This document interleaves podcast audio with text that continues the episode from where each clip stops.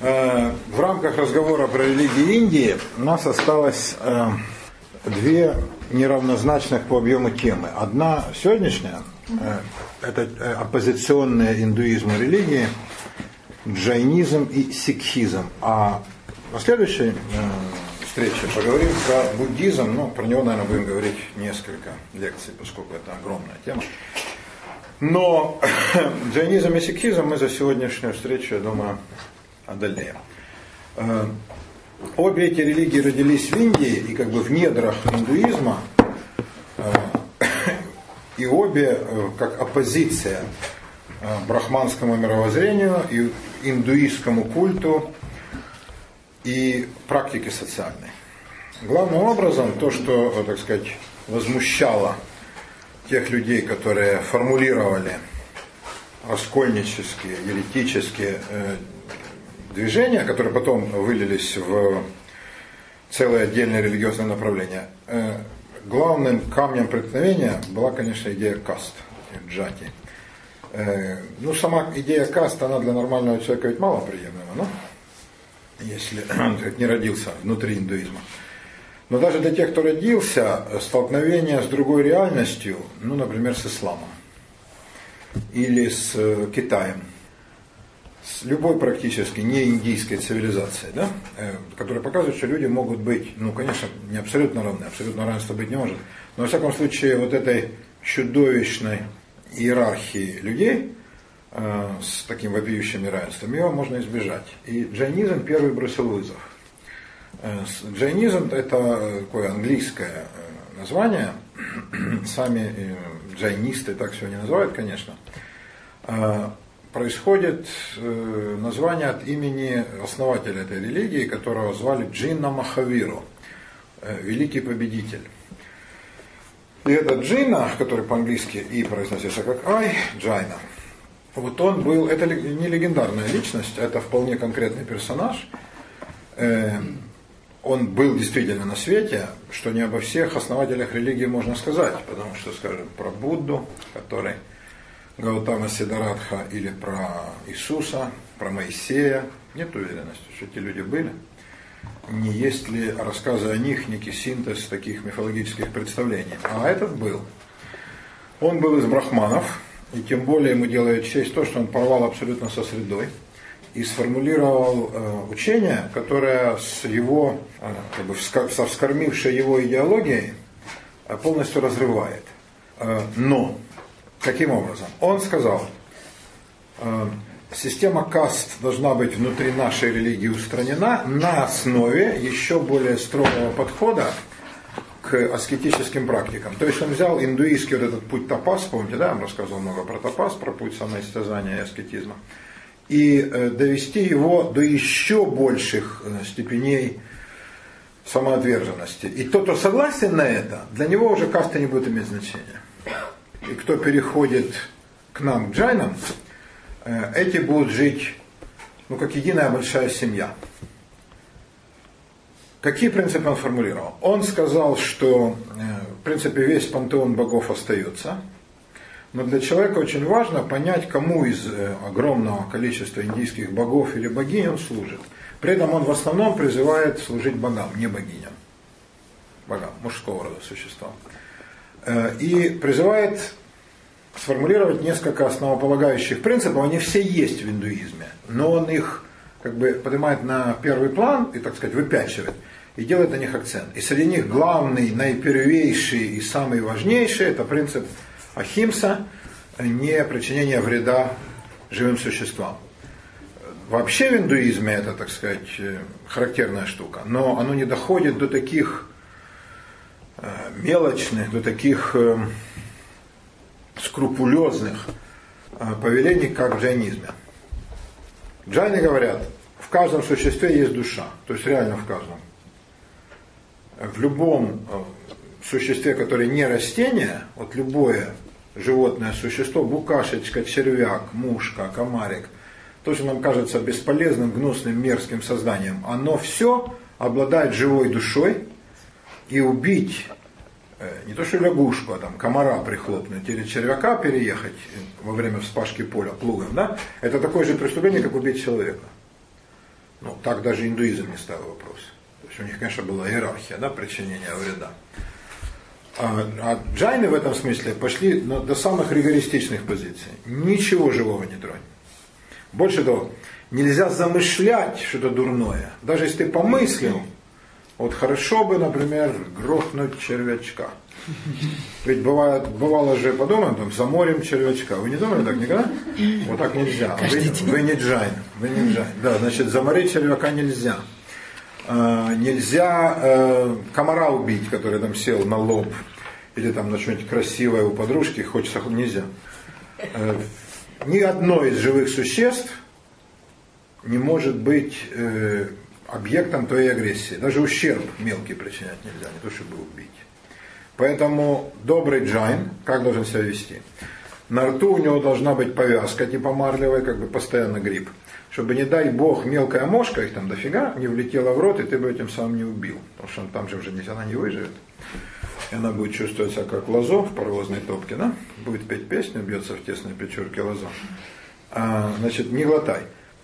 Имей всегда с собой метлу, каковой метлой мети перед собой путь, чтобы самая мелкая букашечка, которую ты, может быть, не видишь с высоты своего роста, не попалась бы тебе под безжалостную твою лапу. Садишься ли ты на камень, э, там, не знаю, на траву, на траву лучше не садись, потому что там всего не увидишь. Садись на камень, который можно хотя бы как-то обозреть, э, на корягу, и непременно долго, ну, минут 10, тщательно сметай с нее все, чтобы все то, что там есть живое, личинки, всякие куколки, комарики, все были бы сметены, и ты бы, не дай бог, никого бы не... Так им хорошо под корой. Если я смету вместе с корой, они же погибнут. Кора это на живых, там же уже коряга. Но сметать надо по-любому, чтобы кощунственным задом не давить вот эти э, живые существа.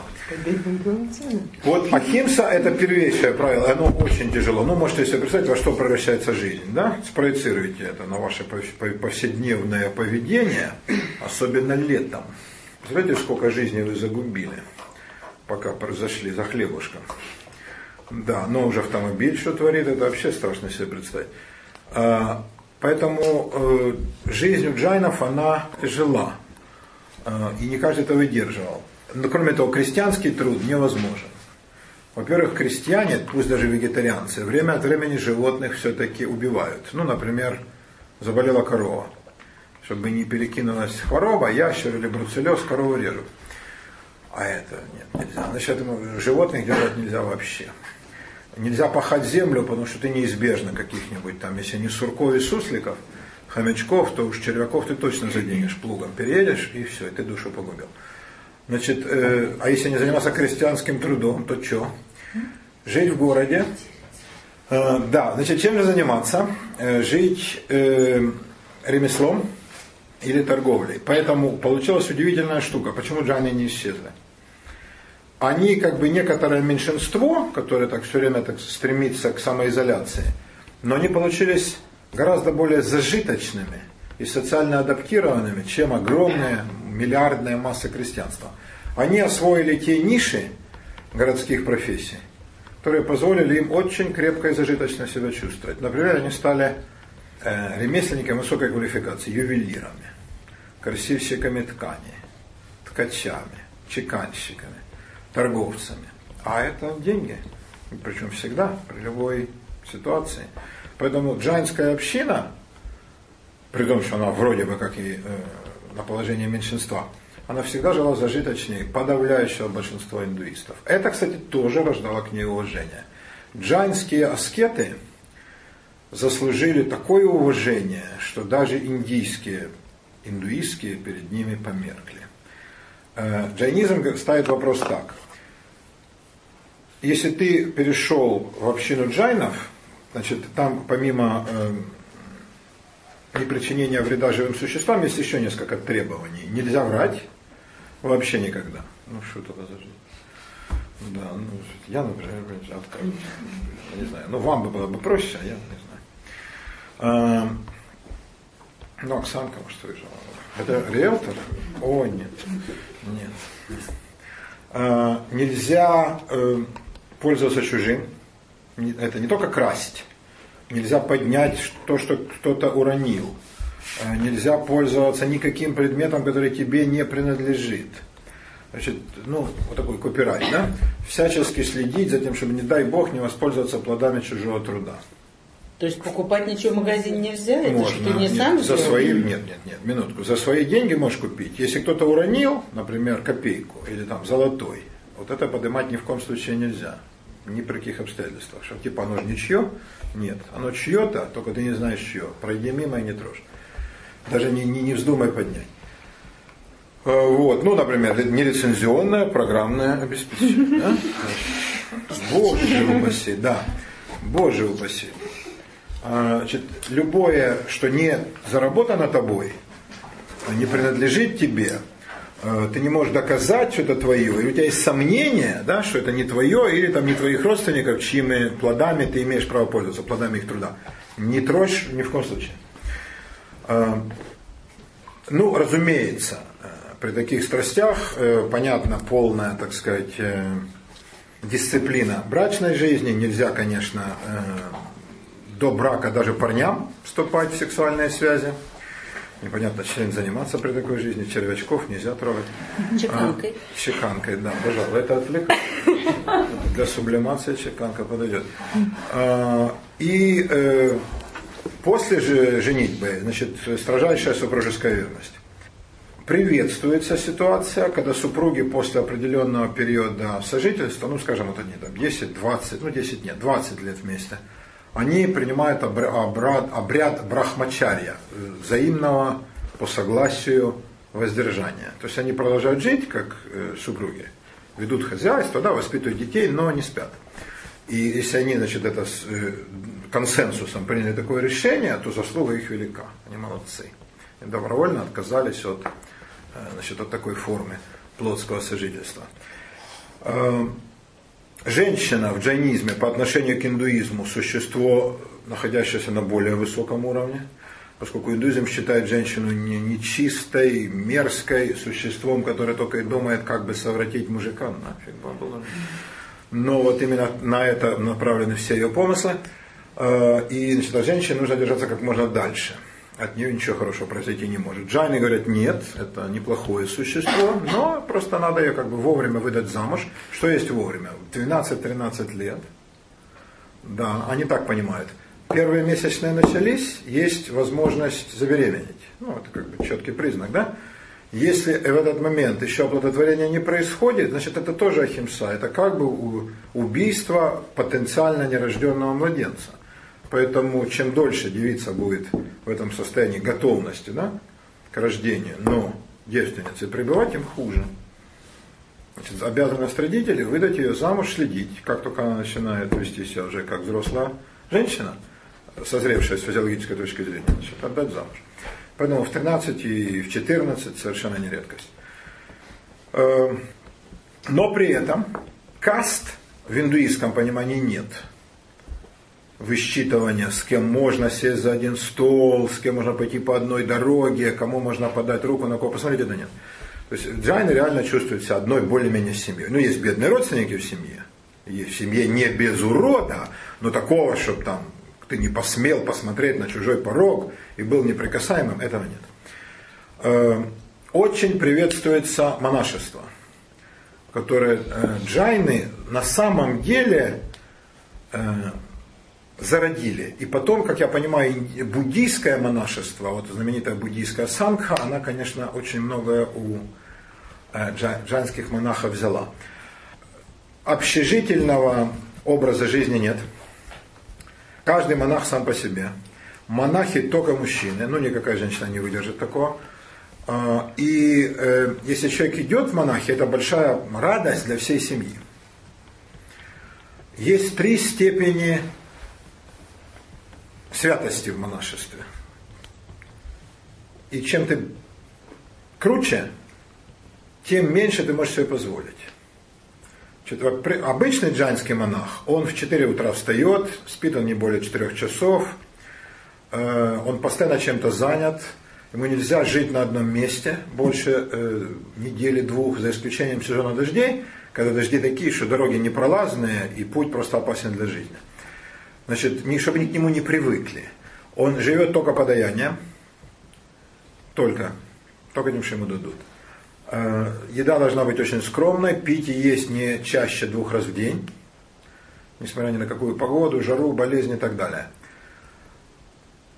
Минимум одежды. Одежда только из растительных тканей, только хлопок или там джут, да, такая грубая, как мешковина, ну, видели наверняка.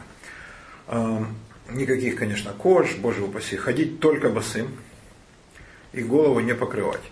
Э, голову джанские монахи бреют. Это их отличает от индуистских отшельников, которые с огромными копнами нечесанных, кишащих живностью волос. Поскольку эту живность, которая в волосах хочется, да, когда она своя родная, то ее прищучить.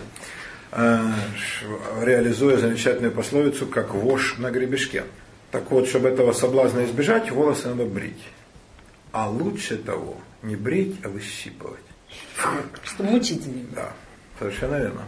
Э, выщипывать, причем не клоками, а по одному. И настоящий джанский монах, он э, своих учеников просит, чтобы они ему по волосине выщипывали, а он бы это стоически терпел. Тут запишите в протокол тяжелый вздох. Вот на правду, Ленкин, да. У тебя есть такие знакомые? Приходи, приводи мы. Посвятим их царские монахи. У нас есть пластилин. Воск. Воск очень хорош в этом плане, да. Это оптом, а там надо по одному. Да. Ну, мы ошибемся не без того. Ну, потом перейдем и к рознице. Да. Э, эти монахи, они называются шветамбары, то есть одетые в хлопок, одетые в белые одежды. Ибо они именно в такие белые одежды и одевают. Ну, белые это первый год они белые, потом, сами понимаете, стирать их нельзя. Почему? Ну, нельзя. Вот так. Вдруг кого-то там увидишь. Да, там же полно всяких существ. Первый год можно. можно? Купаться? Да, можно, да, мо- можно купаться. Они- Проверить, чтобы не было Они любят, смешного. любят заходить в реки, как слоны, да. Ну, не так купаться, там душа у них нет, понятное дело. Но в смысле там в озеро, в реку, пожалуйста, да, это да. Как они не могут, да? Спроси еще про что-нибудь. Как у них с биде, например. С биде просто беда у них, да. Эм, Забота о теле – это изнеженность. Это изнеженность. Поэтому, ну, Эм, эти шветамбары, они э, чем занимаются в жизни? Они ходят с места на место, при этом они не должны ни петь, ни орать. Монахи любят, и католические монахи любили кричать песни, а буддийские, как э, любили это делать, да, оглашать в, окри- гимнами, джан нет, он тихо идет. Он идет тихо, с- погруженный в свои размышления. Э, он имеет право сидеть и медитировать, где-нибудь там под деревом или где ему удобно, э, читать. У них есть некие свои базовые тексты, которые, конечно, джайнский монах должен читать и перечитывать. В этом смысле вот это настоящая религия. Ведь у слова религия несколько значений. Одно это религаре, перечитывать с латыни. Да? То есть вот все время перечитывать, находя новые и новые смыслы в одном и том же базовом тексте. Ну, это любая религия на этом стоит. В Библии это интерпретация, их бесконечное число. А монах, ну, наверное, джайны тоже как-то интерпретируют или просто вот возвращаются к этому тексту постоянно. Вот читать, медитировать, э, ну, наверное, молиться как-то по-своему, вот, собственно, все его занятия. Никаких других не допускается. Он не должен. Работать. Нет, нет, нет. Это не его задача. Работать нет. Э, Монах уходит от мира, а работа привязывает к миру. Кстати говоря, мы недооцениваем такого фактора. Когда монаху запрещают что-нибудь делать, это может быть гораздо тяжелее, чем, например, воздержание в еде. Попробуйте ничего не делать. Это жуткое можно с ума сойти, да? А, а вот нельзя. Вот это может быть гораздо тяжелее, чем многие иные ограничения. А второе значение слова ре- религара. Нет, у религара есть одно значение. Религия это, во-первых, от религары, а во-вторых, от реликс, то есть связь. Связь. Это значение слова религия. Ну так вот, если Шветамбар ведет себя в высшей степени достойно, он получает вторую степень святости, тогда он снимает с себя белое покрывало и носит только набедренную повязку. И тогда узнают, ну это как вот полковник, да, прибавляет себе, там, или майор, вторую звезду, он уже подполковник, и все это видят, так и тут. Значит, если на э, аскете ничего нет, значит, он еще круче. И, наконец, третья и последняя, завершающая стадия монашеской святости и крутизны, это дигамбар. Дигамбары одеты в воздух, эти ходят голые. То есть у них вообще нет ничего, чтобы их связывало с миром. Почему они ходят голые, это не эксгибиционизм, они никого не приглашают ни на что смотреть, они давно к этому всему охладели. То есть они хотят подчеркнуть даже своим видом, что их к миру не привязывает ничего, у них вообще нет собственности. У Швитамбара есть за спиной котомка, у него есть там какой-нибудь апахала, у него есть книги, у Дигамбара может вообще ничего не быть. Вот реально ничего. Он идет со своей выщипанной башкой, совершенно голый, да, иной раз они вымазываются краской э, в каких-то ритуальных целях, а может быть, я думаю, и в гигиенических, чтобы все-таки каких-то тварей на себе истребить. Э, проходят процессиями при полном благоговении публики, причем не только джайнов, но и индуистов. Уважение к джайнским аскетам таково, что любые индуисты у них и спрашивают э, благословения. У Дигамбари не просят милостыни, им запрещено это им приносят с благоговением, они сейчас смотрят, у кого взять. Едят они э, раз в двое суток, а хорошо, если втрое. Вот это здорово. Приветствуются посты по неделям, по месяцу. Вот, то есть самый минимум минимум. И, наконец, вершина пути джанского монаха – это умереть с голоду. Вот если ты сумел себя уморить, на одном, чтобы все видели, на одном месте, да, и при этом вел себя достойно. Не метался там, да, не говорил пирожок, пирожок, помню у тети. А вот как-то так проводил время в медитациях, наставлениях учеников, в размышлениях и помер. Это здорово. Вот это настоящая мокша и подлинное спасение. Таково джанское монашество. Никаких телег, под которые бросаться можно. Нет, это не, не, не такого мученичества они не приемлют. То есть в этом смысле они с индуизмом расходятся. Ни э, ритуальных самосожжений, ни утоплений, ни броситься под колеса колесниц, они не приемлют этого. Нет. Но можно себя уморить, что тоже неплохо по-своему. Да? И главное, долго. Я же говорил, в аскетизме ведь что хорошо?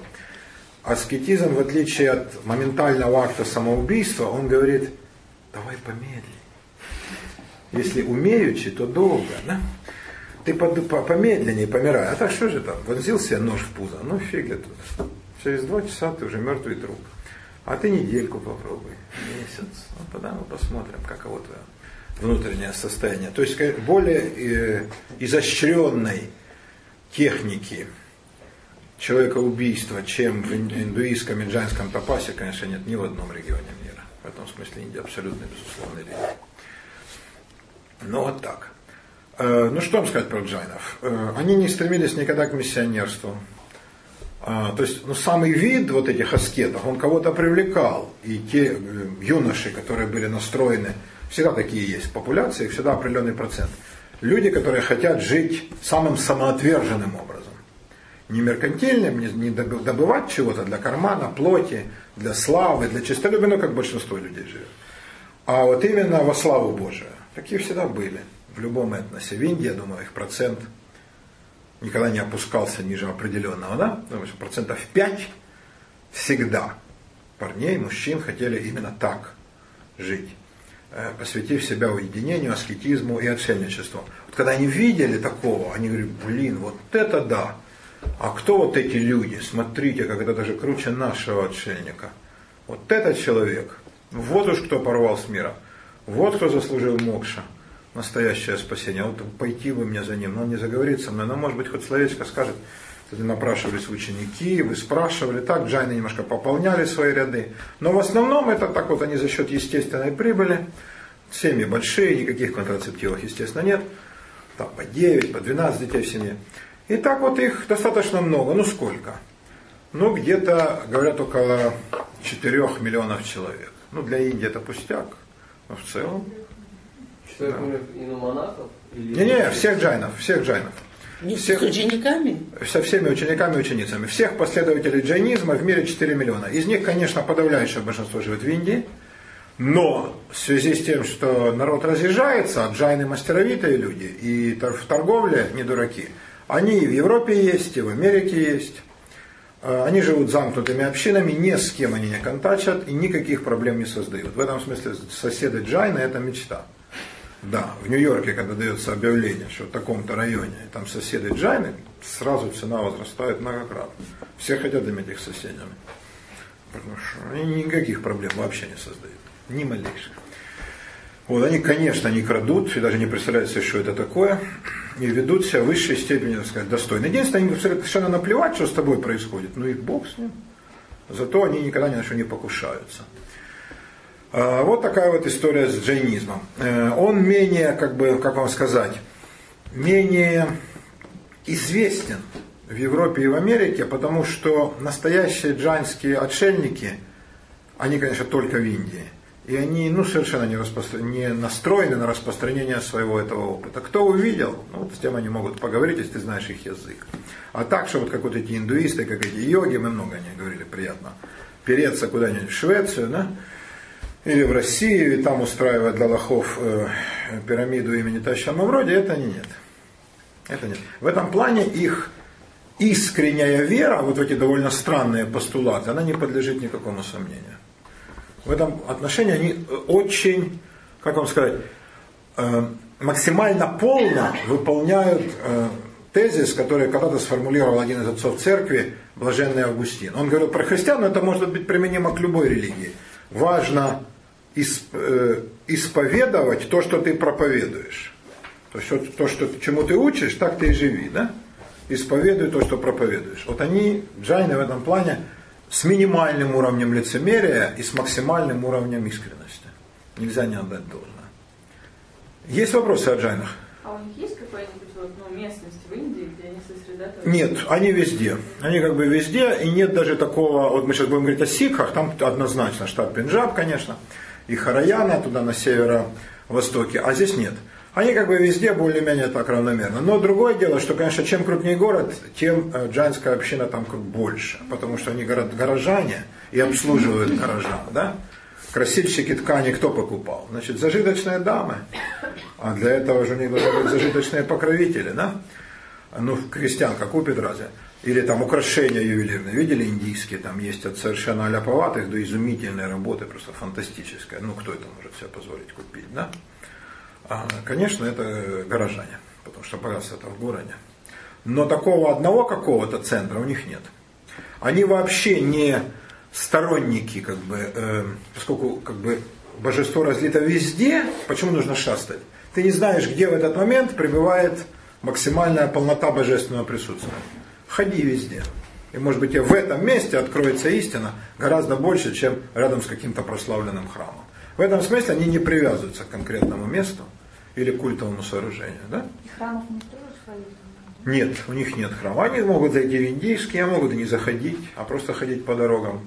Поскольку божество, как бы оно равномерно разлито везде. Ты служишь Шиве, служи.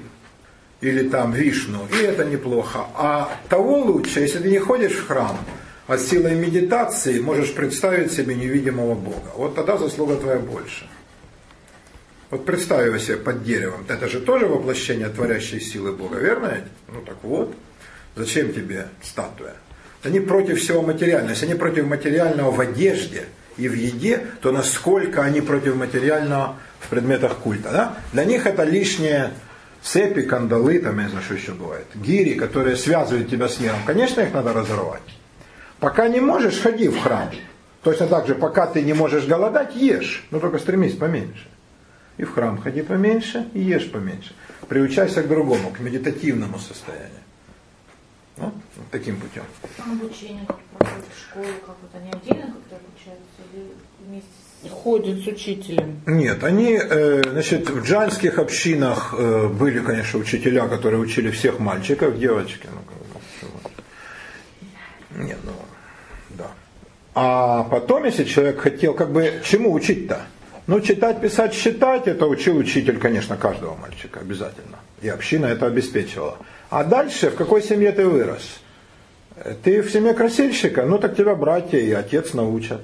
Ты ювелир, значит, смотри, как папа делает. Да? Только вот этому, да? вот В основном да, да. Но я, другой вопрос. Если ты хочешь стать аскетом, тогда ты только, только тогда получаешь доступ к священным книгам. Иначе тебе даже просто не дадут их в руки. Потому что захотел, тогда ищи аскета, просись к нему ученики, он возьмет тебя, там э, длительный, три года должен быть послушником, это одуреть надо. Три года тебя проверяют.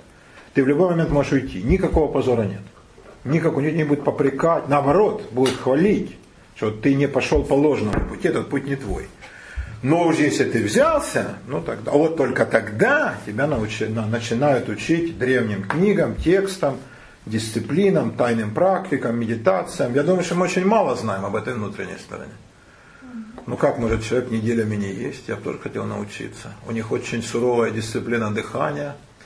И это не та фигня, которую вот йоги предлагают на вынос, да? Это все, это, конечно, кич полный. А там, наверное, есть техники, которые ого этому. Они... Бизнесом они вот именно то, что вот э, каждая профессия своя. Да, каждая профессия занимает свою нишу на рынке и зарабатывает, но честно. да. Поэтому с ними любят иметь дело, они не обманывают. Если это товар, то есть они пишут пробу серебра, то можешь не сомневаться. Да? Если ткань окрашена, она не облизит. Да? Если они сделали эту чеканку, значит, это хорошо, качественно, классно, то они гарантируют. В этом плане они, конечно, идеальные ремесленники и прекрасные торговцы. Как у нас староверы. Ну, в каком-то плане да. Вот староверов это правильное сравнение. Старообрядческое купечество, да, но благодаря чему так вознеслось? Потому что они не обманывали. Они и с ними, конечно, все при прочих равных, все больше имели дело с ними, потому что они платили честно, да, не подсовывали фуфла. Э, У них, если ты покупал товар, то ты знал, что это товар хороший, правильный, именно то, за что ты заплатил. Конечно, с такими э, приятнее иметь дело. Да, Прохоровы, Рябушинские, Мамонтовы, они все были старообрядцы. Они сейчас чем питаются? Джами питаются, что найдут. Антон. Я, ну, я имею в виду, они вег- вегетарианцы, получается? Джани суровые вегетарианцы. Все. И тоже сейчас ходят с вениками.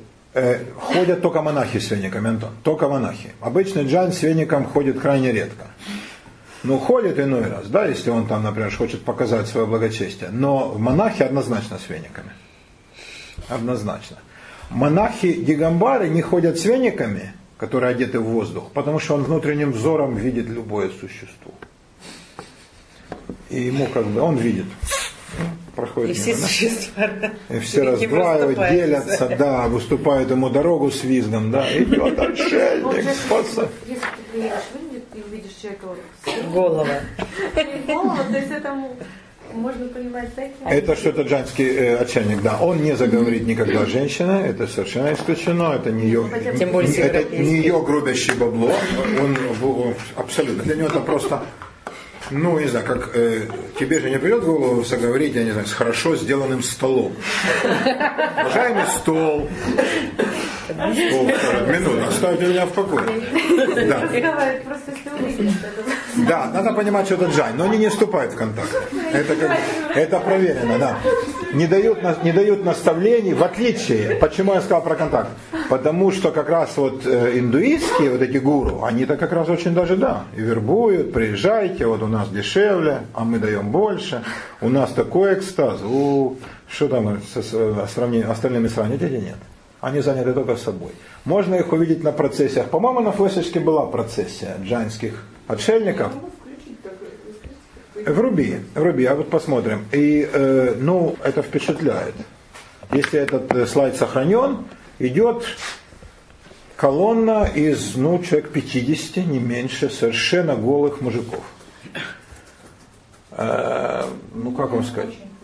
Они, они очень худые, да. Тут на дефиле это мало похоже. Такое имя возбуждение. Ну. Ой, Боже.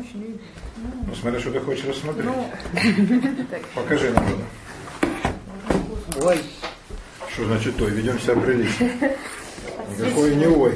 Они не лысые. это можно Они же не Это- лысые, они все... это да. Есть, нет, есть лысые, есть. есть. лысые, а есть и борода. Это идут джайны и индийцы вместе. Вот на некоем э, празднестве. И смотрите, как э, реагирует толпа. Это, конечно, не толпа зевак, они не орут «у», и это не моська на слона, они все с благоговением взирают. Вот такая вот проходит толпа. Ну и не худые.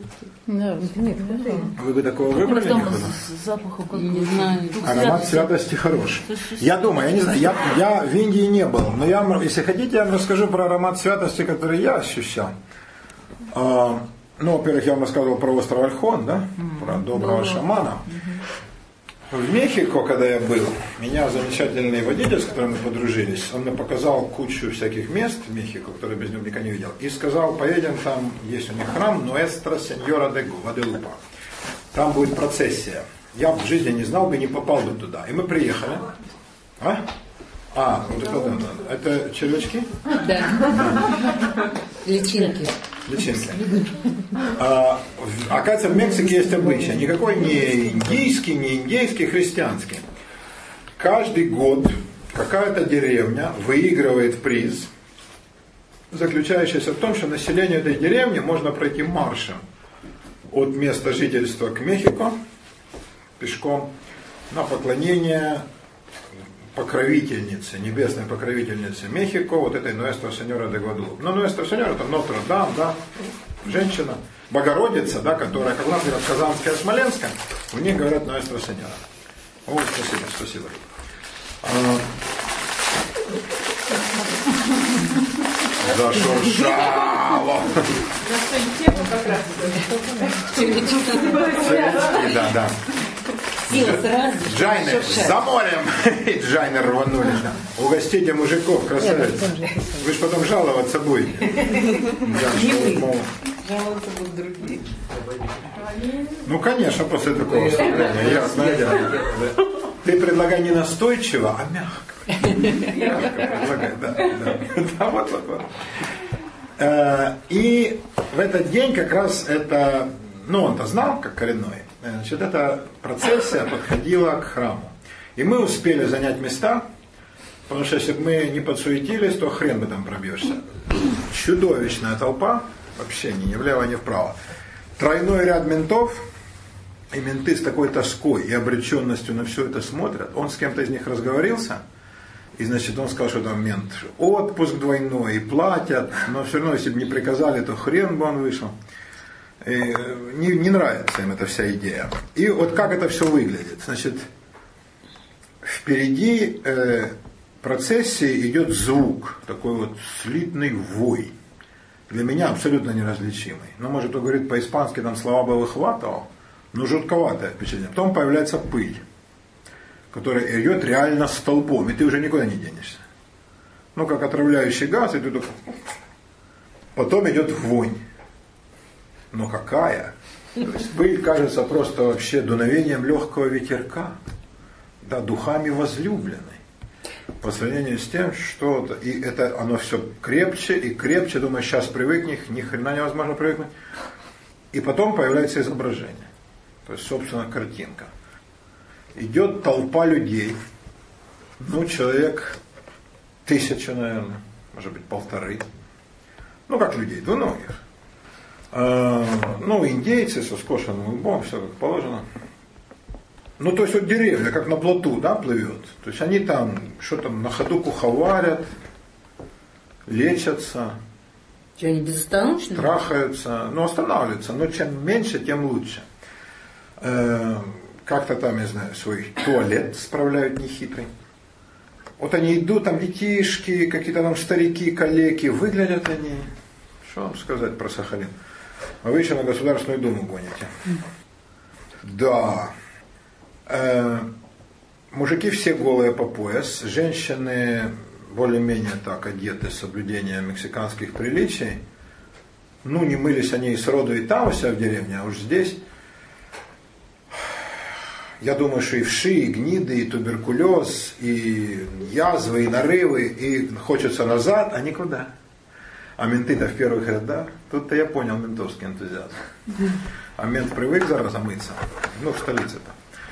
А куда он денется, да? А они ж подходят, его задача ментов не дать толпе, которая тоже рвется к ним, засвидетельствовать почтение, не дать смешать. Это нет. Вот, и все они через нас, ой, я пережил лучшее мгновение своей жизни.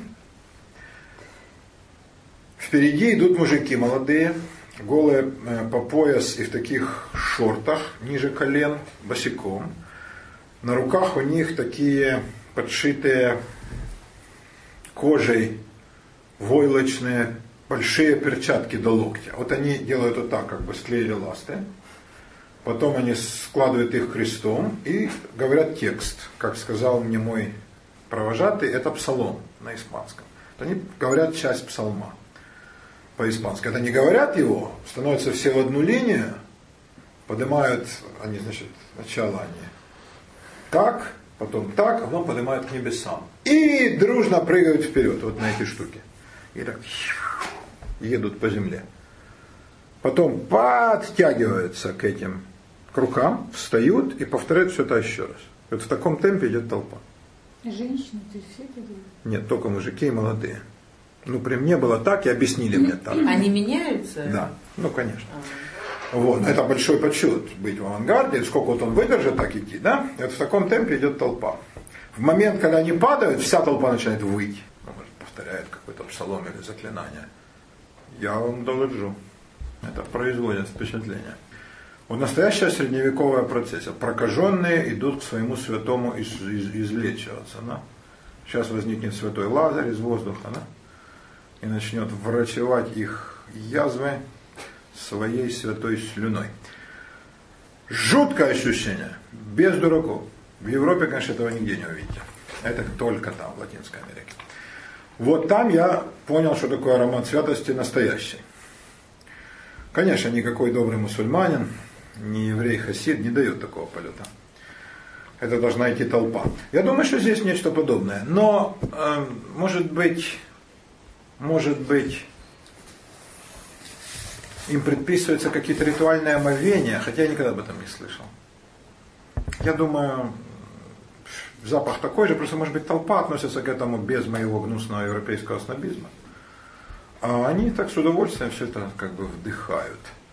Я читал воспоминания средневековых монахов, и там один рыцарь пошел в монастырь на паломничество, а мимо шла толпа обычных паломников и монахов, и он ощутил этот запах, дивный, и сказал э, оруженосцу своему, Боже, какая вонь! А из толпы вышел один из э, идущих, в котором он, рыцарь, узнал, ну это же поучительный рассказ, какого-то там святого, и этот святой, который принят был рыцарем за обычного нищего, обернулся к нему, к рыцарю и сказал, ты не любишь запах бедности, ты никогда не полюбишь Христа. Развернулся и ушел. И тот в слезах ушел каяться, молиться, как история, да? То есть вот надо, значит, обладать каким-то элементом самоуничижения, иначе мы ничего не поймем в этих религиях. Ну вот. Ну, так, значит, можно тогда это все сравнить с нашими бомжами. Ну, едва ли с вашими бомжами это можно сравнить. Бомж уходит никому не служа.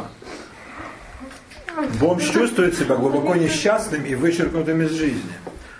Бомж зло, зол на всех. Если бы мог, он бы зарезал, но он просто уже ножа не поднимет. Бомж бухает, э, ну, наркотик они не достают, для них дорого. Э, бомж редко бывает трезвый. То есть это отвратительное, опустившееся существо. Он понимает, что он опустился ниже плинтуса с некоего уровня, который он еще своими размягченными мозгами помнит. А эти нет, эти поднялись. Они не опустились, они добровольно поднялись. То, что они лишены материальных знаков, так сказать, благосостояния, которые для нас так важны, все эти тряпки, железяки, да, стекляшки, для них не имеет значения. В этом смысле они выше остальных. И толпа смотрит на них не как мы бы смотрели на парад бомжей. Боже, блин, до чего люди дошли. А эти наоборот, вот как люди возвысились. Вот чего может достичь человек, который порывает с материальным миром и всеми его соблазнами и капканами. Понимаешь, в чем разница? А запах это же вещь чисто техническая. Но опять же у нас и климат другой, южно. У вас климат другой, да. У меня сегодня была экскурсия, прелесть было наблюдать. Народ при виде мороза в минус 3-4 и небольшого снежка, то есть я так понял, что все родились на Занзибаре Мадагаскар. Они с таким ужасом смотрели на снег, вот, выгонять можно было только прикладом автомата, там, Алис, Цурюк. Ой-ой-ой. Так что насчет вашего климата тоже большие вопросы. В России и вообще в славянских странах юродивые творили чудеса аскетизма ничуть не меньше, чем индийские шведамбары. Все эти Василий Блаженный и прочие блаженные, юродивые Христа ради, они же ходили босыми зимой, что, конечно, по морозу куда круче, чем в Индии. Да, ноги были все в язвах таких дивных, что описывать их это как песнь песни, как любовь. Да, то есть э, такое тоже было. Носили вериги, это ж цепи, да? Цепи такие еще и с острыми концами, чтобы натирать, вгры- до, кости бы вгрызались в тело. Это что же одурить? Носили власяницу из грубейшей верблюжьей шерсти, чтобы у- у- угнетать плоть. Ибо плоть есть главный соблазн. Тело тюрьма, тюрьма души. Надо разрушать тюрьму. Хочешь сразу или лучше помучиться? Надо Лучше, разрушать, конечно, помучиться. Надо разрушать тюрьму. Вот как бы, э, так что здесь в этом плане есть чем похвалиться перед индийцами. Другой вопрос. Индийский святой, конечно, бы умер тут от зимы через два дня. Вот, но в своем климате он способен творить чудеса. Но и здесь были люди, которые как бы нам есть чем похвалиться, если сравнивать по этому параметру, да, самоотверженности вот этих Христа ради или там отшельников, то да, ну, было ничуть не меньше. Там Такие же дела. есть горы. А в горах холодно. А лучше гор ведь могут быть только горы. Это Высоцкий. Да. А мы про индусов. А он кто был-то? Еврей. Да ладно, вас послушать, так все, все. Чай торговец Высоцкий. Чай, чай, чай-то индийский. Вы что, еврейский чай пьете? Или когда-нибудь? Чай-то индийский, так что он кто? Не, ну логически, да? Видели какая-нибудь надпись «Еврейский чай первого сорта» со слоном, с хоботом, шнобелем? Нет, конечно, да? Чай индийский, стало быть, кто Высоцкий? Ну, ну скажи, Оксанита, ты девушка здравомыслящая? Индеец, конечно. правда? Ну а как иначе, да. Мы же логически рассуждаем. Такие-то дела, Любаня. Да, много есть вещей в жизни, мало понятных, непосвященным. Но мы не таковы. Вот вы не ходили на выставку евреев в Москве. Я зато ходил на выставку «Индия внутри нас».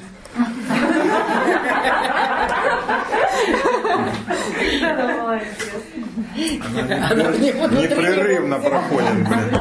Я постоянно выдавливаю из себя Индию, да? Как рабак по капле, да. Ну, про джайнизм еще или к сикхизму переходим? И у нас же еще сикхи. Сикхи. Сикхи возникли гораздо позже. И Вчера был английский пациент. фильм.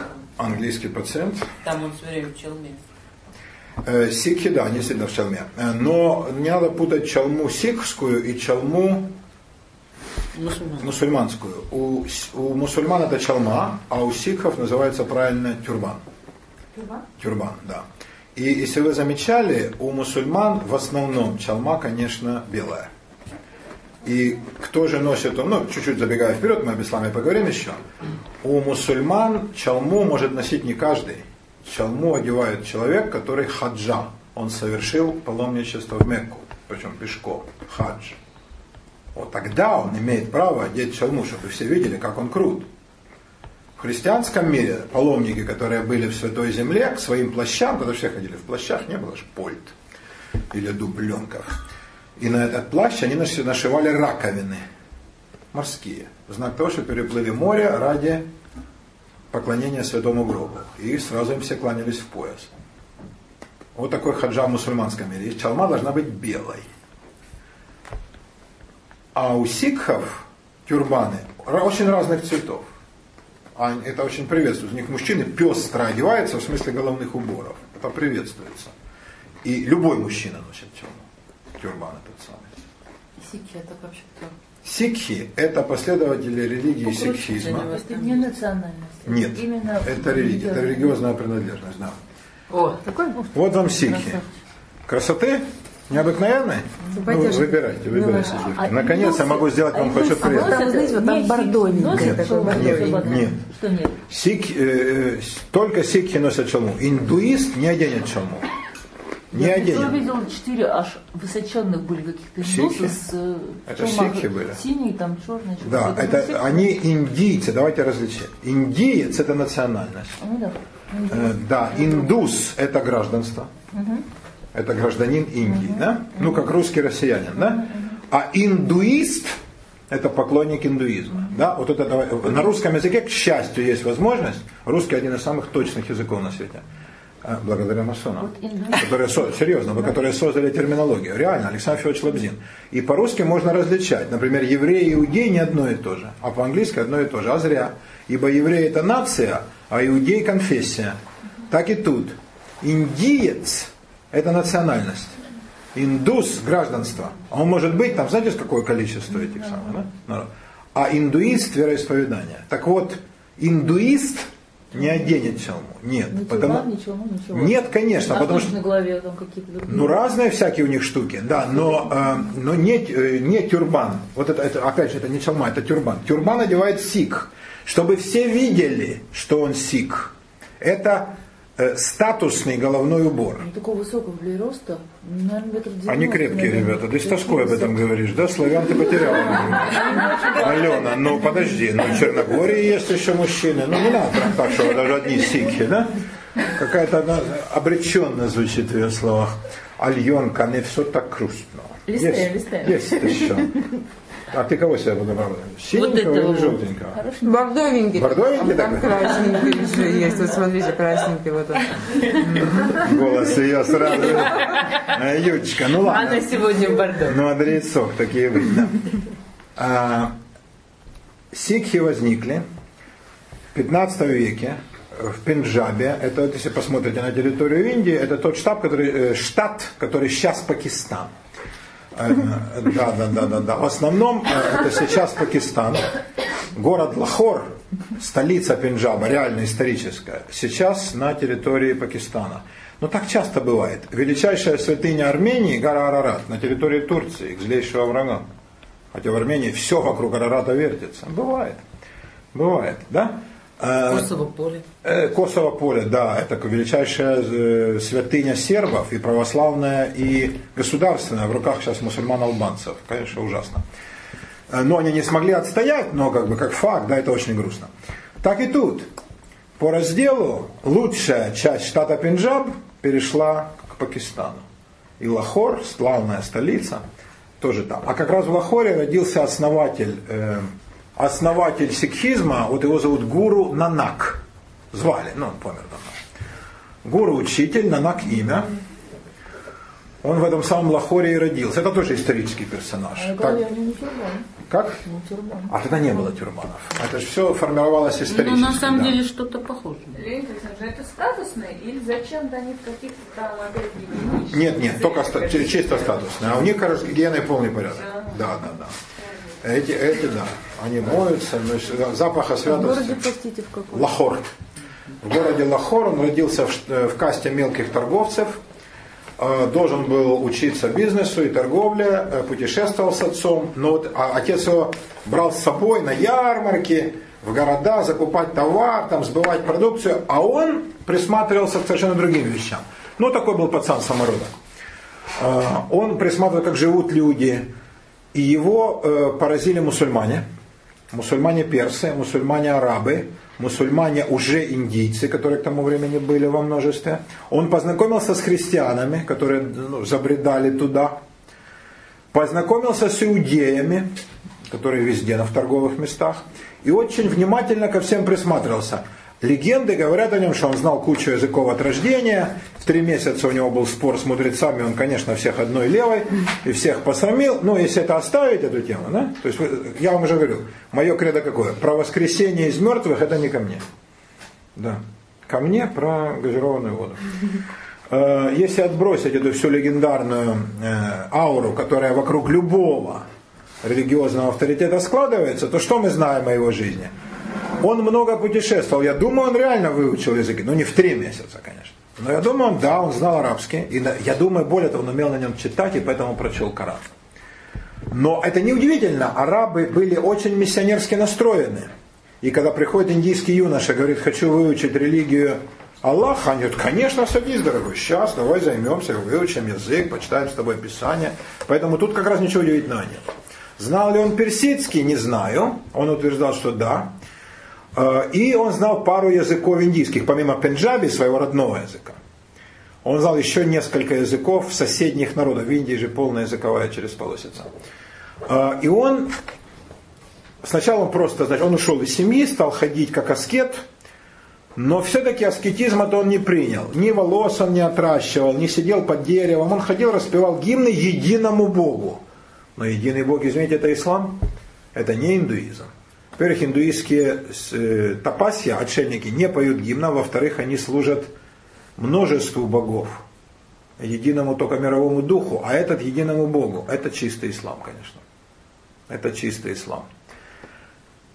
В конце концов, он пришел в некий город, основал общину из тех, кто шел за ним. Ну, всегда за харизматическим лидером всегда идут. Это же сто процентов. Настоящих буйных мало, вот в чем проблема. Но он как раз был из буйных. Он сказал, мы будем называться сикхи, это такое англи...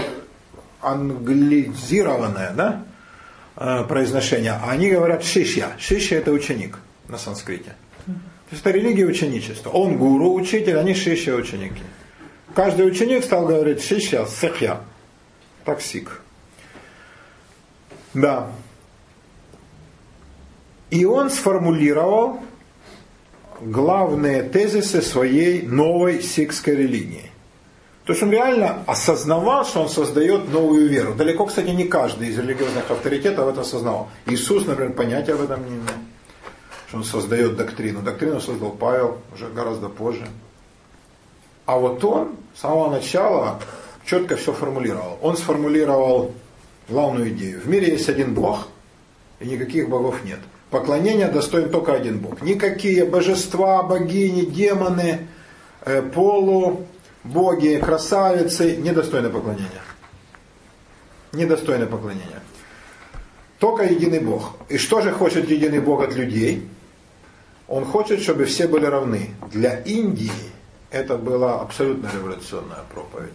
Он отменил касты, абсолютно отменил даже сословные различия, ну, конечно, оно потом все равно восстановилось, но каст в сикхизме нет.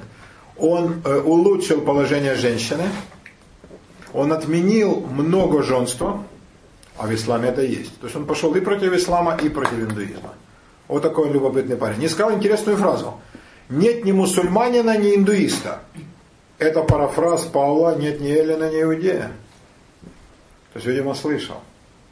Вообще он многое у Павла взял. А вообще сама структура, как он это все изложил, говорит о том, что он был очень восприимчивый парень. Очень талантливый. И прекрасно умел работать с материалом.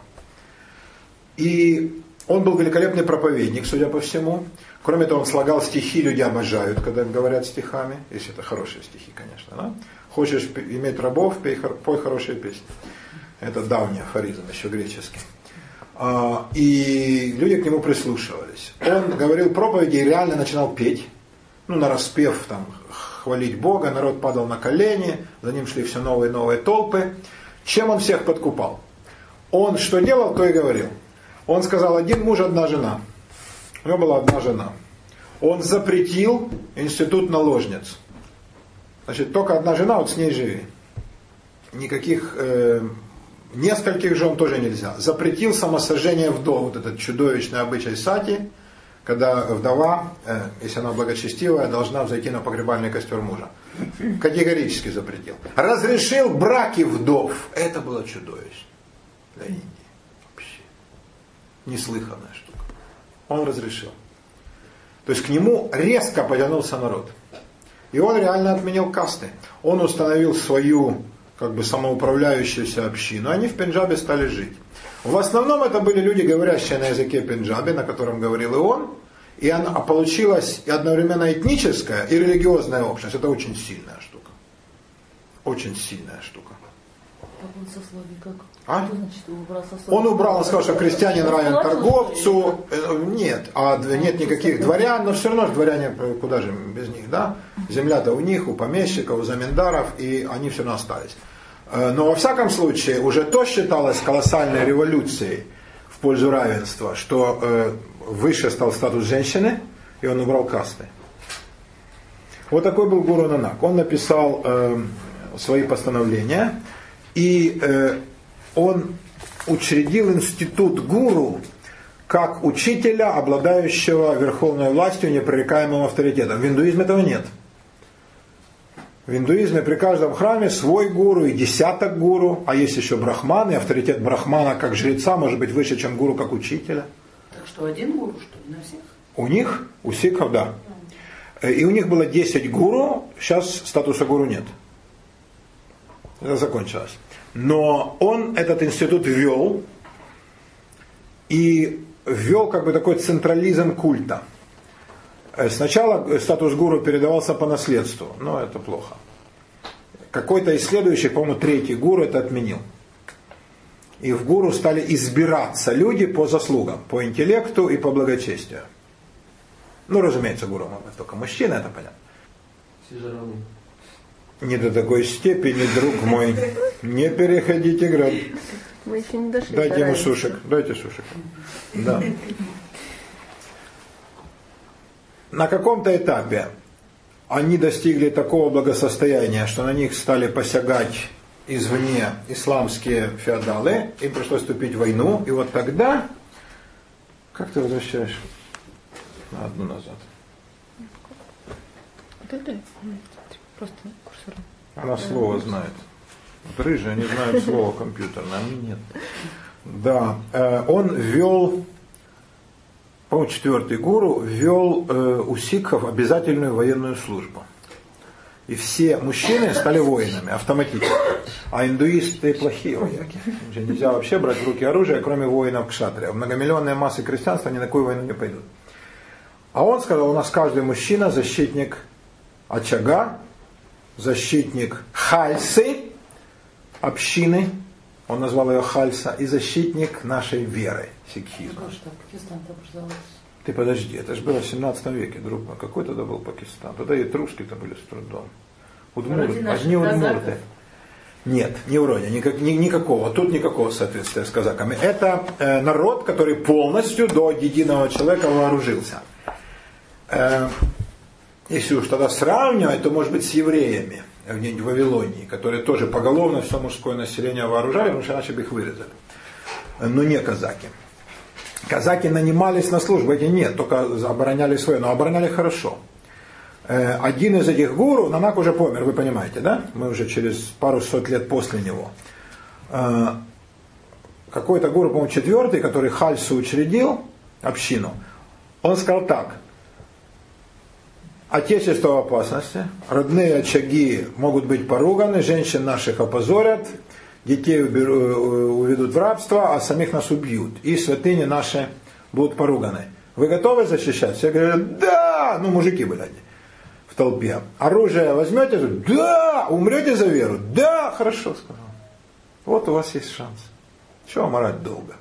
Кто сейчас готов умереть за веру и обнажил свой меч? Кто зайдет сюда в палатку, я отрублю ему голову. Это будет первый мученик за веру, и на этой крови воздвигнется знамя нашей победы. Народ припух. Но нашелся казак среди миллиона свинопасов. Вышел мужик, сказал, я готов. Он завел его в палатку, оттуда раздается глухой вопль. Выходит этот гуру с окровавленным мечом, а из-под полога шатра течет кровь. Народ ахнул. Он сказал, еще один, найдется ли? Нашелся второй. И так пять человек. И он каждый раз выходит с окровавленным мечом, каждый раз э, идется свежая кровь. После этого он их выводит невредимых. Толпа. Он показывает им трупы коз, которых резали вместо людей, и говорит, вот люди, которые составят основу Хальса. Вот они храбрецы. А вы кто? Я не хочу вас знать. Развернулся и ушел. Толпа все поняла, на коленях просила прощения. С тех пор боевой дух был непоколебим. Вот так, Антон, разводят вашего брата, да? А вы думали, только девки обманывают? Нет. Нет. Отнюдь. Если бы девки, все ладно. Учителя обманывают на каждом шагу. Вот таким путем. И э, они стали обществом, где каждый парень, ну вот когда он становится, так сказать, мальчик осознает, что он мальчик, да, а не просто существо, он понимает, что он должен воевать. Ему дарят маленький мечик, но, но такой вполне крепкий, э, игрушечный. Его учат владеть оружием, потом его учат владеть э, несколькими видами оружия, сидеть в седле, если речь идет о ранних временах, да, сейчас стрелять, и они воспитываются в детстве в понимании того, что вся жизнь мужчины это война. Совершенно четко к этому готовы. Поэтому основу индийской полиции, спецслужб и армии сейчас в государстве Индия, которое миллиард, составляют сикхи. Самые лучшие вояки. Хотя их не более 1% населения. Непропорционально много их в силовых структурах. Они хорошо к этому относятся, умеют это делать и знают, как это, и гордятся этим. Э, этот же гуру приказал всем мужчинам носить пять предметов на букву К. Да, пять предметов на, у женщин же есть четыре, да, кирхе, клайдер, да, киндер, э, киндер да, и, по-моему, что-то спальня как-то будет по, по-хитрому тоже на К. Значит, сикский мужчина должен иметь пять предметов на К. Это браслет, кар, гребень, которым скрепляются нечесанные волосы, мытые, но нечесанные. Гребень называется канг. Меч кирпан. Плюс к этому есть еще штаны, называются кач. И сами волосы, э, а волосы, волосы и бороду стричь нельзя. Их надо заплетать аккуратно, да, но вот сами нечесанные волосы называются кэш. При этом слове многие возбуждаются, но этого кэша, куда вы его? Да, кэша надо дофига, а купить нечего. Да. Вот эти пять предметов у каждого сикха есть. Когда мальчик становится юношей, ему дарят штаны, вот эти, это такие до колен, холщовые, крепкие, боевые штаны. Они почему не длинные, чтобы удобно было на коня сесть.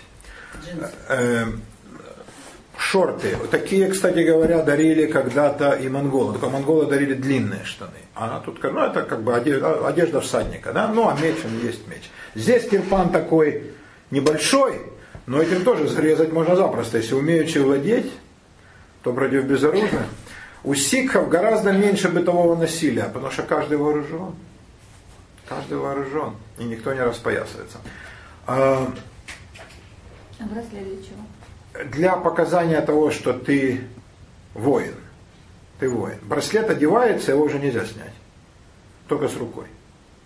Как в английский канат на флоте вплеталась красная нить. То есть это не вечное и неуничтожимое, как еврейское обрезание.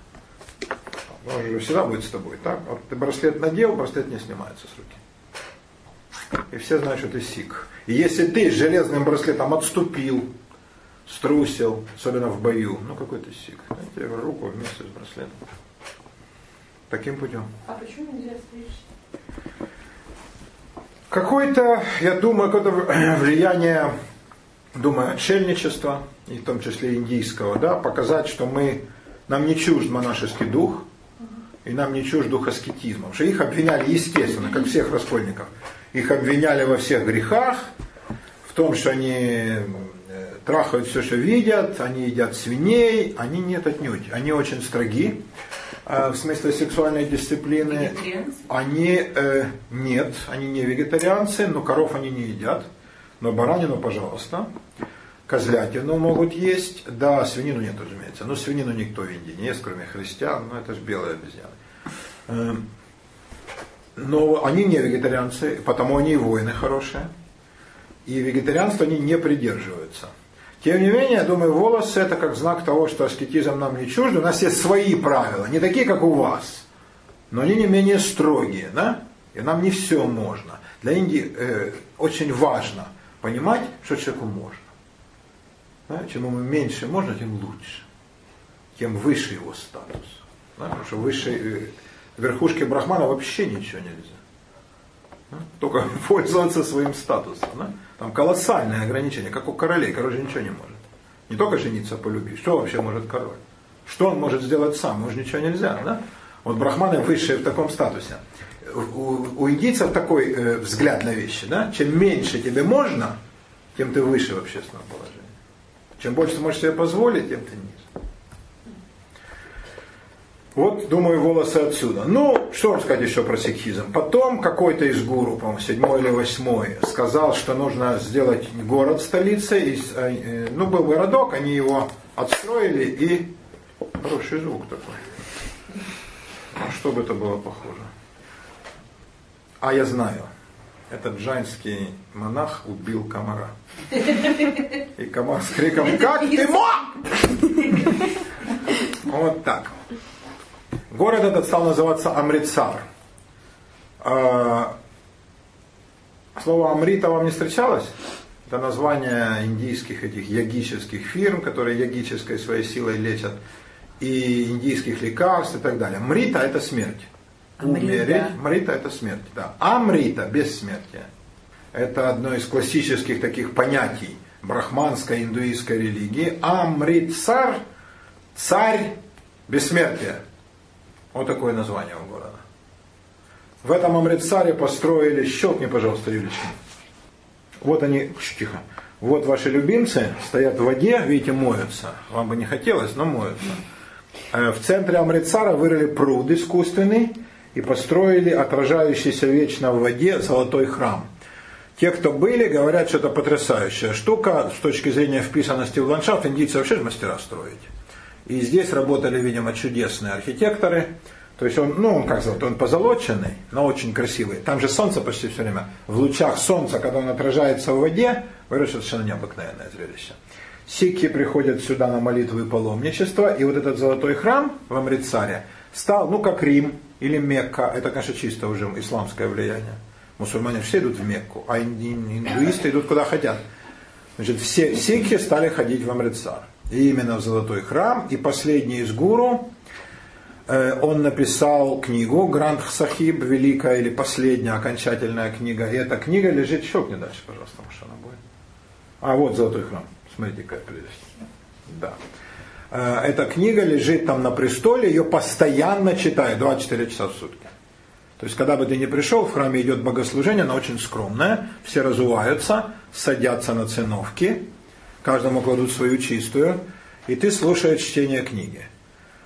Если ты голоден, тебя обязательно накормят. При сикском любом э, храме, они называются гурдвары, врата гуру. При любом гурдваре есть столовая. И ты получишь порцию э, вот этой каши, называется по-моему, качури, э, рис с чечевицей, с пряностями. Получишь карри овощное, чая стакан, лепешку, ну что такое, да, мяса нет. Э, это ты получишь железно 24 часа в сутки. Кто бы ты ни был. Никто не будет спрашивать ни документа, ни кто ты такой, откуда ты идешь. Что, европеец, может? Любой. Абсолютно любой, пожалуйста. Женщина? И женщина. Больше того, знаете, какой даже, как далеко эти гады зашли, да. У них устраиваются всегда по пятницам, а в некоторых гурдварах крупных, и в Амритсарском золотом храме два раза в неделю, по вторникам и пятницам, устраиваются так называемые столы гуру. Они э, ставят портрет одного из десяти гуру, которые у них были. Он считается незримо присутствующим. Каждый, кто заходит, ну там первые, допустим, 150 сидят за первым столом.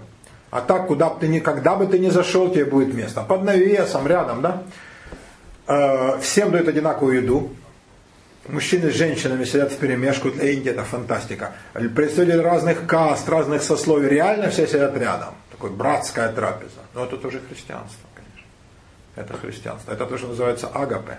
Братская трапеза у монахов. Где он мог подсмотреть, я думаю, у монахов. Потому что десятый Тагуру, он был уже в эпоху колонизации, португальской, голландской. Где сейчас можно? Сейчас, я думаю, во францисканских монастырях есть. Они делают, да. Доминиканских, наверное. Может, даже и бенедиктинцы, да, надо у них спросить, но я уверен, что есть, конечно, да, безусловно, там- Не, не, не знаю, мне кажется, нет. Но это вообще более католический обычай. Когда-то были братские трапезы и в русских монастырях, но сейчас какие-то монастыри, какие трапезы. Вот такая вот штуковина. А, и теперь, значит, культ храма, культ книги Гранд Сахиб и культ города Амритсара для сикхов вещь абсолютно святая. За что убили Индиру Ганди? За ограничение рождения. Раз. А формальный повод? Она приказала с оружием войти в золотой храм. Ее охрана из сикхов ее же убила. Зачем? А там укрылись какие-то люди, которых она называла экстремистами. Женщина из Индии не доперла, какое это вызовет реакцию. А, Большого. На Индии? В Индии, в Индии. Это штат Пенджаб. Пенджаб же огромный. Пенджаб по территории, как Украина. Ну, представьте, Украину отделили, ну, допустим, часть, да? отошла бы, ну, допустим, к Польше, часть осталась бы, да? Вот примерно так произошло с Пенджабом. И э, Амрицар это та индийская часть Пенджаба, которая остается сикской. Э, часть сикхов из Пакистана, конечно, переехали. И они освоили другие пространства, но в основном это, конечно, жители Пенджаба, и язык Пенджаби для них как бы обладает священным статусом. Если человек не пенджабец по национальности, а, например, из другого индийского штата, или белый, или араб, а есть сикхи всех национальностей, он должен выучить язык Пенджаби. Иначе он не поймет священных писаний. Как католик должен выучить латынь, да? или э, мусульманин, ну, имеется в виду образованный, арабский язык, да? обязательно. Вперед. Вот, смотрите, какая прелесть. Ну, по-моему, это очень здорово, да? То есть сикхи не чужды эстетики. А, множество архитекторов, художников, скульпторов, э, великолепные воины столетиями уже. К торговле относятся пренебрежительно. Любят все, что связано с воинскими делами. Например, они оружейники. Они были раньше э, заводчиками лошадей, э, были всадниками, были кавалерией не чуждались и конюхами. Сейчас то же самое они перенесли на автомобиль. Шофера, автомеханики, это, это очень приветствуется, когда мужчина вот такая специальность. Да? Они не торгуют в лавке, а вот коня обслуживают железного. А это вот с кайфом. Да? Вперед. А можно вопрос? Давай, давай, Леночка. Ну вот, вот сикхи и джайнисты, вот они когда попадают в правительство, Джайны не попадают. не попадают, Никогда. а Нет. сикхи да, с удовольствием. Джайны не идут в политику. Вот если у них нету кастовой системы, они при этом, значит, руководят э, государством, где это, в общем, повсе- повсеместно развито. Официально запрещено. Ты ж пойми. А. Официально это запрещено. По индийской, как в Индии есть конституция. А, И по конституции кастовое деление запрещено. Поэтому тут как бы они могут сказать, минуточку, это нарушение закона, мы с этим боремся. Да? Но они реально руководят, как относится индиец к этой ситуации. Если индийцем руководит сикх, то это ничего, это как белый. Ну то есть если он руководит силой или умом, нет проблемы ему прислуживать. Нельзя прислуживать своему из другой низшей касты. Вот это, э, это нарушение, это осквернение и преступление. А тот как бы чужой. А чужой завоеватель, ну он же обезьяна. Но что ты будешь с обезьяной спорить, у нее такая дровяняка в руках. Ну, надо прислужить. То есть с этим у них нет проблем. Но если свой из другой касты, это вызовет революцию сразу. То есть если сикхи не поднимают руку на индуистские святыни, они, чего в скобках они никогда не делают, например, не едят коров, не разрушают храмы, но это же они так не делают, так ведут себя только мусульмане, да? не устраивают, например, в день праздника, не объявляют пост, да? А в день, наоборот, траура не объявляют праздник. То есть они ведут себя с уважением, а сикхи именно так себя ведут. То почему с ними ссорятся? Да, все же понимают, что без армии нельзя, и без полиции никуда ты денешься. Кому-то надо ходить с оружием, и с палкой, и с автоматом. Ну, вот они это и делают. И к ним в этом плане относятся вполне уважительно. Вполне уважительно. На них можно положиться. У них есть понятие дисциплины, и они как бы за столетия научились воевать. Они научились воевать. Какие у них отрицательные моменты, что их так мало? их, ну как сказать, э, оно все-таки осталось, Светуля, это все-таки осталось этнической религией. Хотя они декларируют, что они мировая, и пишут во всех учебниках. И сикхи, с которыми я встречался, говорят, мы мировая религия, такая же, как буддизм, только нас поменьше. Ну какая мировая? Они практически осталась только религия пенджабцев. Да, конечно, там есть, но это мал- мелкая Они горсть. к какой расе относятся? К к белой или к тем, ну, которые арийцы приходили? Они из арийцев. Они, Они из арийцев, да. да? Они не темные. То есть они такие смуглые, но белокожие. Белокожие смуглые, да. Они из арийцев, безусловно. И отсюда и кровь арийская, и выучка, и стать, которая понравилась некоторым. А у них Коран, да, священный? Нет. Нет? У них вот, это, вот эта книга Гранд Сахиб. Гранд Сахиб. Корана не, не признают. А о чем там? То есть, получается, они смешение такое, да, как бы А, да, и... это в и- мировоззренческом плане это смешение мусульманства, индуизма и малых элементов христианства. То есть там может са- самое лучшее, или как бы там как... Это, что такое лучшее и худшее, мой друг, это большой вопрос. Да? Например, если я бы составлял портрет идеальной красавицы, я бы сказал, вот, например, я от Светы возьму блондинистость, а от Олечки, например, непосредственность. Да? А мне скажут, минутку, да у Светы полно достоинств. Какая блондин, ты что, сдурел? А мне это нравится. Для меня это лучше. Да? А у Алюни там куча вообще таких вещей, что только покрасневшие можно перечислить. Какая непосредственность, ты идиот. А мне это нравится. Да? То есть э, лучше, хуже, вопрос очень субъективный. Он взял на наг то, что ему казалось самым эффективным и целесообразным. Из ислама он взял равенство, идею единобожия, отсутствие каст. Из индуизма он взял правила поведения, пищевые ограничения, э, тягу к красоте. Да? Из христианства идею братской трапезы. Возможно, идею одинаковой одежды, такой кастовой. Да? Вот монахи же одинаково одеваются, ну, а по орденам да, в христианстве. Вот они, значит, вот с этой чалмой. От э, европейского дворянства он взял оружие, которое они носят постоянно с собой. То есть вот он, он у всех, они, сикхи, э, чего видели, сейчас она будет. А что Через с, века, да? с обучением? Очень хорошо у них, они обучают непременно. Причем как? Ведь в чем проблема индийского субконтинента? Пацана учат грамоте, ну на своем языке, на хинди, на урду, там, на телугу, да, но он все равно не знает санскрита. А все священные тексты только на санскрите. Санскрит знают только брахманы и те, кого они захотят этому языку научить. А у сикхов ты выучил, ты же пенджабец, ты говоришь на этом языке. Ну, конечно, твой родной. Ты на нем говоришь, конечно, ты на нем легче научишься читать, писать, и ты прочтешь все эти писания. Он для для тебя родной. И они обучают всех пацанов, сейчас они же и девочек учат, они не стремятся сильно девок выдвигать, но не создают непреодолимых препятствий. Если они объявляют себя мировой религией, значит, у них должна быть какая-то процедура... Есть, есть процедура, она называется пулх. Пулх. Интересно, на иврите э, само понятие процедуры религиозной называется пульхан. Интересно, да? Пульх. Пульх состоит в том, что кандидат, мужик, женщина не может стать сикхиней, она может стать женой сикха. Это да. Или сикха уже пребывающая в этом статусе, или, например, э, парень и девушка хотят пожениться. Он говорит, я хочу принять сикхизм. Она автоматически будет сикхиней. Но если она захочет, он никакого статуса не приобретет. Ее не посвятят. То есть это религия мужчин. А женщины к ним прилагаются. Значит, муж- мужика э, окунают. А дочь сикха? Она сикхиня, конечно, да, да. И как бы на нее распространяются все сикхские привилегии, да. А, И она не носит покрывала, она не сидит дома, как индийская девушка, да. Она может учиться, она может ездить на мотоцикле.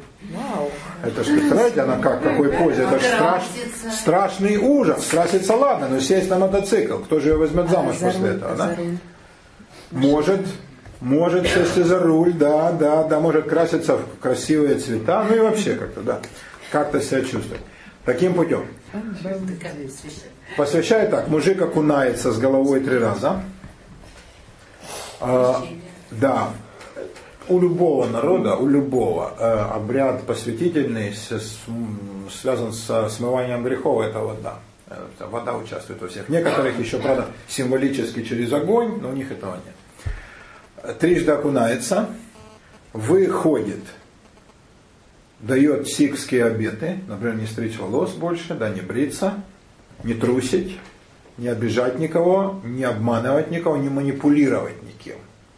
У сикхов нет духовенства. И э, самые злобные слова сикхские гуру всегда говорили против священнослужителей. Мало кто сказал о попах столько приятного. И об индийских брахманах, и о муллах, э, и всяких шейхах мусульманских, как сикхи. Они их ненавидят. И считают всякую религию, кроме своей, конечно, чистым манипуляторством. Значит, ты должен во всем этом поклясться.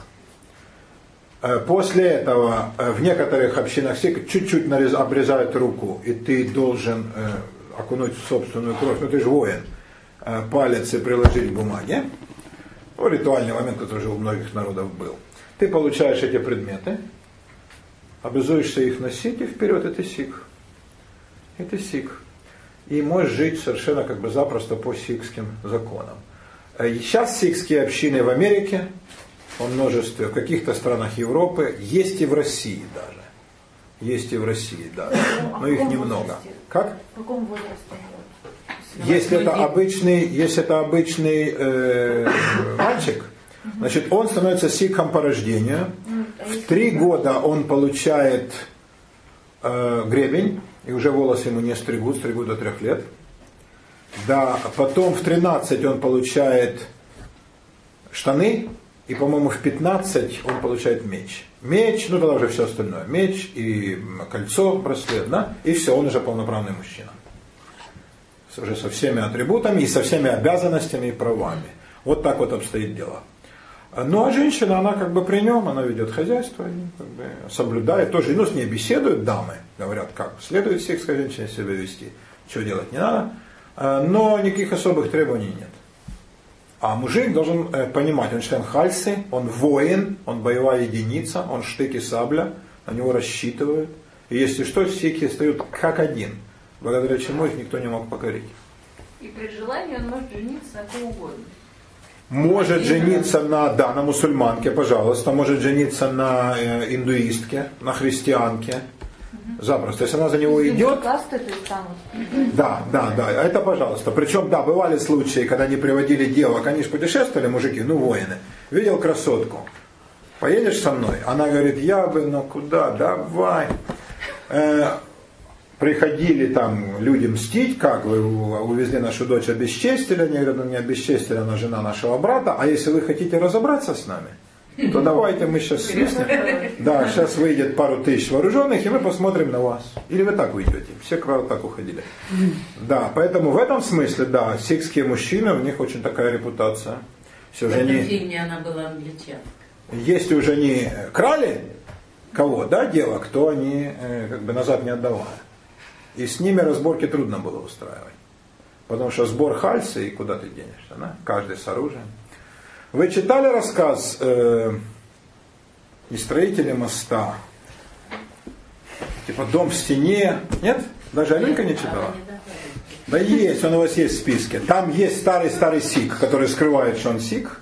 А выясняется, когда он идет и говорит, как они отступили, они, а, сволочи, свиньи, ишаки, козлы. Как это настоящие сики? Не помните, когда мусульмане поднимают восстание, кричат «Дин», «Вера». Ну, в общем, чудесная индийская ситуация, описанная Киплингом с большой любовью. Почитайте, почитайте. Я вам рассказики советую не зря. Все, мои дорогие, надо идти. Сегодня немножко скомкано по моей вине. Приношу еще раз извинения.